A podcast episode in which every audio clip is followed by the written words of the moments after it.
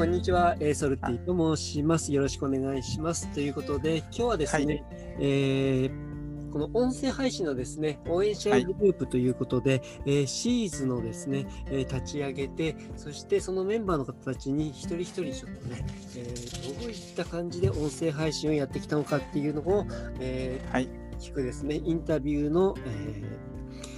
ー、時間をとっております。はいということで、はい、今日はですね、えーはい、第1回なんですけれども、第1回はですね、えーと、ハムさん、ハムさん、こんにちは、よろしくお願いします。あ、こんにちは、よろしくお願いします。ハムと申します。ハムさんはですね、えっ、ー、と、このシーズンにですね、入ってまだ2日目。第2期のですね、えーと、方で、えーと、入ったばっかりなのに積極的に一番手に名乗り出ていただいたということで、あのすごいアクティブなことはね間違いないなというところなんですけど、ね、まだね、皆さんのこと全然分かってないんですけれども、ね、はい、よろしくお願いします、はい、よろしくお願いします。で、えっ、ー、とハムさんのね、えー、音声とかもね聞かせていただいたんですけれども、ハムさんは、ありがとうございます。はい、えっ、ー、とクラリネットをね演奏しているっていうことで、もうそれだけでね、もう特徴が出てもクラリネットを演奏している人って大体そもそもそんなにいないですからね。そうですね。前やってたって人は結構いるんですけどもね、やっぱやめちゃった人が多いですよね。そういうものなんですね。結構子供の時やってる方が多いとかそういうことですか？結構あの吹奏楽部で結構人数が多いんですよクライネットって。なので結構やってたっていう人学生時代に結構いるんですけど、はい、まあ大人になっても続けてる人は多分ほとんどいないでしょうね。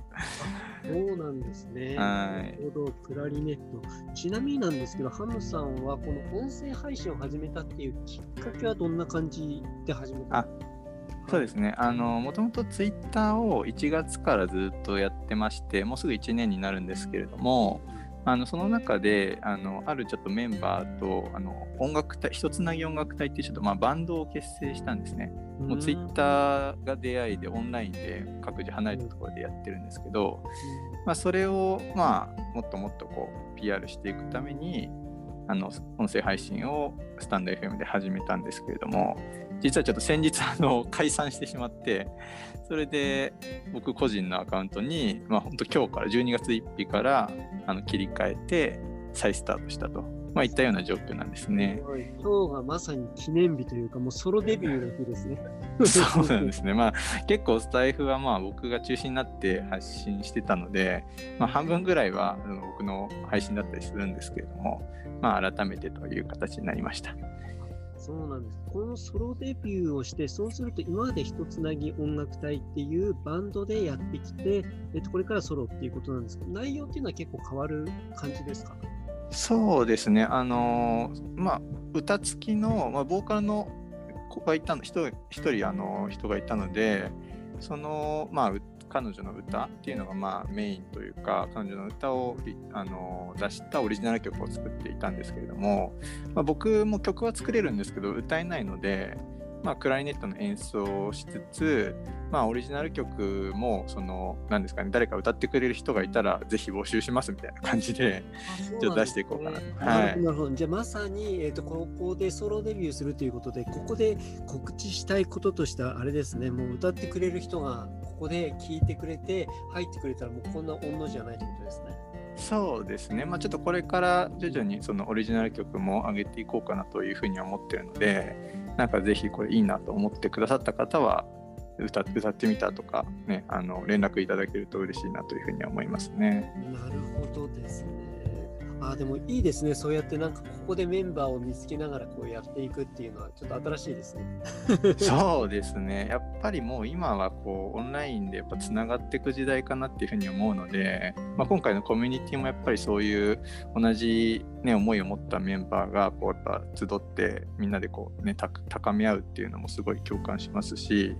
まあ、他にもいろいろコミュニティとか入ったりもしてるんですけれどもやっぱそういうこう、ね、個人での取り組みこうつながってやるっていうのはすごい大事ですよね。あそうですよね。ちなみにあれですかね、音声配信での魅力っていうのは、なんかどんなところに感じられたとかってありますか？あでもやっぱりあのながら聞きができるっていうところと、うん、あとはやっぱその人のこうキャラをやっぱり知りやすいというかなんですかねこうやっぱりツイッターだと本当文字だけなのでこの人がどういうことを考えてるのかってなかなか見えづらいところもあったりするんですけれども、うん、やっぱそういうところが音声だともうねこう透けて見えるというか、あのその人のこうキャラとか生き方みたいなのがよく見えるのでそういうところはいいですよね。確かにそうですよねそういった部分でいろんな人のなんか深いところがちょっと見えやすいというか、うん、なんか魅力魅力が伝わりやすいですよね。うん、そうですよね。まあ、やっぱりあと YouTube もまあやってはいたんですけども、もうなんですか、YouTube って本当飽和市場で、なかなかね、こう有名人もいっぱいいる中で、今からね、そのっていうのはなかなか難しいところもあるので、まあ、これからやっぱり音声配信ってきっと伸びていくだろうっていうふうに言われているところもあるので、まあ、そういうことを考えている人が多いと思うんですけれども、まあ、やっぱり早めにこうやっておくっていうことはまあ大事なのかなみたいな。なるほどですね。ちなみになんですけども、このツイッターをやって、えっと、スタイフが音声配信のアプリとかでは初めてですか？そうですね。スタイフやってるんですけど、実は同じ、えっと、録音をえっ、と、アンカー経由で、なんか、はい、ポッドキャストとかヒマラヤとか、あっちにも上げてはいて、で、なんですかね、その、一応、スタイフだとこう BGM をつけられるじゃないですか。そうですね。なんですけど、BGM を自分の演奏にしてるので、もう丸ごとこうくっつけて一つの音声ファイルにしてるので、なんかそういうと他の媒体にも発信できるかなと思ってちょっとそういうふうにやってます。なるほどあなるほど自分でね曲を持ってるってその著作権が問題ないっていうのが それ大きいですね。そうですね、まああのー、何かをね演奏したってやつだと一応申請がまあいるんですけれども、うん、まああの自分の曲であればそうですねそういうところははいできますんで。なるほど。ちなみになんですけど、今回そのシーズンに第2期で応募していただいて、これはなんか何で知った感じですか？あえっとですね、プロネコさんのツイッターに、あのソルティさんの、えっと、紹介というか、アカウントが入ってて、それで見つけたんですよね。なるほど、なるほど。あの、プロネコのとこですかね。はい、そう、そうですね。ああ、なるほど。プロネコさんは、そうですね、ちょっと見て、あの、しばらくこう、見てて聞いてるところがあったので、はい。それでたまたま見に行ったら、なんかそういった募集をしていたみたいな。そうですね、そうです。あ、なるほど。今、どうですか？コミュニティ2日目なんで、まだ何もしてないと思うんですけど。いや、でも本当に皆さんアクティブで、結構ね、通知も本当に気づいたら50件、100件みたいな感じですし、ね、本当、なんですかね、こう、思い、やっぱりその中でこう強みを生かしている方が多くいらっしゃって、そのね、今回のその取りまとめをされてくださった方とかも含めて、結構得意なところをどんどんどんどん皆さん提供してくださってるなっていうふうに思うので自分もなんかできることあったらしてやりたいなというふうに思いますけどね。そうですねあのデザインをしてくれたりとかねあデザインをお伺いしたのか、えーと、加工してくれたりとかなんかそういうそれぞれのなんか得意なところ皆さん持ち寄ってるところはありますよね。うん、でも作れるって結構大きいですよね。なんかテーマソングでも作れたらいいですけどね。誰かのジングルを提供するみたいな。そうですね。なるほど。あれですかね、今後なんですけども、ソロで、えーと、やっていく中で、えーと、こういうことをもしていけたらいいなっていうか、あとはなんかこう、なんだろうな、先ほど YouTube は結構飽和していて、これからなんか伸びる市場でっていうお話あったと思うんですけれども、これからの音声配信をするにあたって、なんかこんなところを目指していきたいなとかって、もしあればお聞き、お聞かせいただけると。はい。そうですね。今あの、まあ、YouTube には、まあ、動画上げてはいたんですけれどもあのそれがまあ一つだけ音楽隊のチャンネルとして上げていたところもあるのでで、まあ、個人でチャンネルを持ってるんですけれども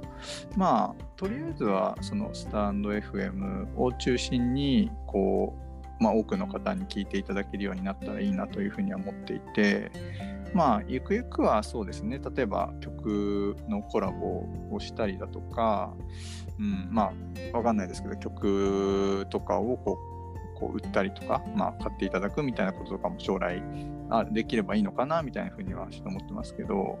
まあ、まずはしっかりあの着実にこう地道にやっていくことが大事かなというふうに思ってますね。うんなるほどですね。あ、ごめんなさい。ちょっと今、あの、興味深いなと思ったのは、僕は音楽全然やってないので、あの、うん曲を売っていきたいっていう話があったんですけれども、なんかそれすごい面白いなと思って、えっと曲をなんかイイメージですよ。なんか、あの、こう具体的に動き出してまた違うと思うんですけれ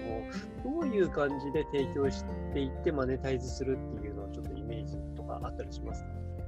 そうですね、まあ、今多くあるのは、まあ、いわゆるそのダウンロードしてっていうものか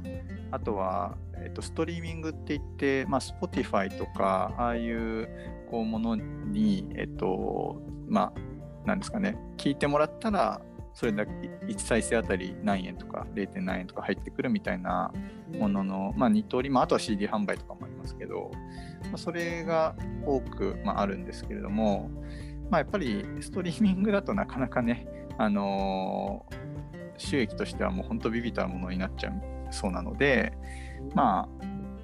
あ、なまあ、自分が考えてるのはなんかあんまりこうなんか聞くまで分かんないというか買うまで分かんないっていうものよりもなんか当たり前のようにもう聞いてもらえるんだけれども本当に好きになってくれたらなんか投げ銭みたいな感じでこうファンマネーみたいなものをなんかい入れていただくみたいななんかそんなこう優しい世の中になってくれるといいなみたいなふうには思なるってるんですよね。ほどですね。ああ、面白い。でも、あれですよね、まさにこうスタイフとか、そのライブ配信がそこで投げ銭があったりとかするので、なんかそれになんかイメージとしては近しい感じ。そうですよね。うん。ななんかですね、実は、あの、ちょっとじ事業を立ち上げて、今ちょっと飛んだしちゃってるんですけど、そのもともとその演奏会をその後払いで価格自由にするみたいな事業をちょっと立ち上げてたんですね、前に。ええ面白い。はい。なんか、うんあのこちらが決めた価格例えば1000円とか決めてその1000円出さないと弾けないっていうよりもなんかお客さんがその、まあ、好きに聞きに来てでいいなって思ったら1000円払うみたいなとなか、ね。ももっといいなって思ったら3000円払うとか、なんかそういうのがあってもいいのかなみたいなのがあって始めたのがあるんですけどまあでもコロナでそもそも今リアルの演奏会全然できなくなっちゃったので。うん一気に止まっちゃったんですけれどもちょっとそういう取り組みとかしてたりするのでなんかそういう価格自由みたいな後払いみたいなのをすごいこう自分の中で結構キーワードになっているような感じなんですよね。なるほど。ちなみに後払いとかで払われると、うんとなんか例えば1000円は1000円ってことないかもしれないんですが、1000円だっていうことを、えー、と普段だとやっているものは後払いにすると、それって1000円より上振れする可能性が高いんですか？下振れする可能性が高いんです。あでもそれはもう何ですかねあのそれこそ本当の価値なのかなっていうふうに思ってて、それが上振れるんだったらやっぱりそれなりに価値があるものだし例えばそれまでの活動ですよね。そのファン作りをしっかりできているかとか、うん。あのそういうところの積み上げでやっぱりこう価値って決まってくるところだと思うのでもう本当なんかね逆にやっぱり3000円とか言われて行ったけどなんか大したことなかったなみたいな。結構あるじゃないですかぶっちゃけ。そう。なんかそれはそれで なんかもうもう今そんな時代じゃないというか売りって優位というかなんかそ,、うん。うそういう時代じゃないんじゃないかなと思ってて。あのやっぱいいものに対して本当にあのお金払いたいっていう方が結構多いんじゃないかなって思ってて、うん。ん。まあ、クラウドファンディングとかでも結構多いと思うんですけどやっぱ本当にいいものだったらみんなねそのお金払うんで、もう今って。そうだからなんかそういうふうにこうちょっとなっていくといいなって思ってるんですよね。なるほど。いや、でもまさにそうですね、価値をきちんと決めれるっていう、まあ、その、今ね、すごいお話あった中で、最も興味深かったのは、それまでの関係性の築き方っていうところが価格に反映するっていうのは、まさにそうだなって、まあ、その時の瞬間の、あのーまあ、クオリティっていうのはもちろんあると思うんですけれども、うん関係性っていうところがその後払いに影響するっていう、それすごい面白い実験というか、あれですよね。そうですね。僕も実はあのこの5月ぐらいからずっとそのまあえっと、スタイフタウンとまた別のあのペリスコープっていうツイッターとつながってるあ、のはい音声アプリで、えっと、毎週そのライブでクラリネットの演奏を、まあ、してきたんですよ。はい。で、まあ、今はちょっと毎週はできてないんですけれども、うんそこの中でやっぱ毎毎回やっぱ聞きに来てくださる方とかすごいこうそこで仲良くなって本当に今でもこう応援してくださる方とかって結構いらっしゃるのでなんかそういう人たちとかを見てると、まあ、まだあの皆さんからお金取ってることは全然ないんですけれども、なんか本当にこう何ですかね自分のことをいいと思ってきてくださってる方がこれこれだけあの、まあ、別にプロでもないんですけれども、あのいるっていうことはすごい、まあ、励みになるというかなんかね、うん、そそれ別にそのね素人でも素人でもというかプロじゃなくてもそういうことはできるんだぞっていうのをこう、まあ、もっともっと見せていきたいなっていうのはちょっと思ってるところですね。そうですね。いやなんかすごい、はい面白い、なんて言うんでしょうね、えーと、考え方をもとに、その音楽っていう、もうクラリネットっていうところをね、えーと、武器にして、これから配信をすごい積極的にやって大活躍されると思うんですけれども、あの、すごい、あの、このシーズンにね、入ってきていただいて、本当にね、あの、多分こういった方はね、あの、めったにいない方だと思うので そういう方にね、あの、参加していただいたって本当に嬉しいことだなと思う今日あの初めてお話しするんですけどね。そうですね。いや、でもこれだけ自分の話を聞いてくださるのはすごいありがたいですね。ありがとうあいえいえ、もう本当に楽しいお話でした。はい、であのちょっとこれからまた、はい、あのいろいろとね、えー、グループの中でやっていこうと思うんですけれども、はい、えっと、時間がね、あ、気づいたオーバーしてましたね。いや、喋りすぎちゃいました。はい。はい、いやいや、ありがとうござざいます。はい、ありがとうございます。はい。じゃあまた、あの、これからもよろしくお願いします。ということで、はい、よろしくお願いします。はい、ありがとうございました。ありがとうございます。